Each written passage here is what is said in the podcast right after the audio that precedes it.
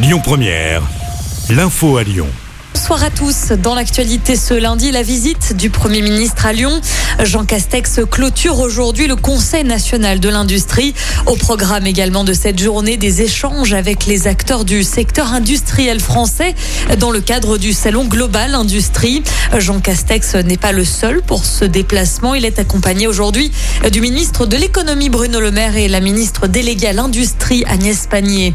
À ce propos, Bruno Le Maire annonce aujourd'hui que le pass sanitaire ne concernera plus que 64 centres commerciaux en France. À partir de ce mercredi, ces derniers sont localisés dans neuf départements où le taux d'incidence figure au-dessus de la barre des 200 cas Covid pour 100 000 habitants. C'est le cas par exemple du Rhône. La Loire et l'Isère ne seront en revanche plus concernés par cette obligation des mercredis.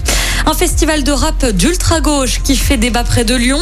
Cet événement Antifa doit se tenir en début décembre à Villeurbanne. Le président de région, Laurent Vauquier, a décidé de suspendre la subvention accordée au CCO, la salle qui accueille ce festival. Elle s'est levée à 45 000 euros par an. Une décision suite au visionnage d'une vidéo faisant la promotion de ce festival. Un extrait d'un concert de 2015 dans lequel deux rappeurs parisiens insultent les policiers. Plusieurs syndicats de police réclament tout bonnement l'annulation de ce festival. L'actu, c'est aussi le maire de Chaponnet au sud de Lyon qui porte plainte. Selon le progrès, une centaine de caravanes de gens du voyage se sont installées hier après-midi sur un champ agricole de la commune.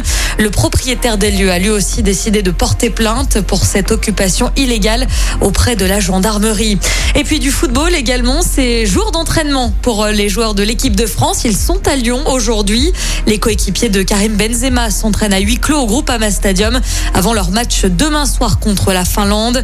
Un match de qualification au mondial 2022. Écoutez votre radio Lyon Première en direct sur l'application Lyon Première, lyonpremière.fr et bien sûr à Lyon sur 90.2 FM et en DAB+. Lyon Première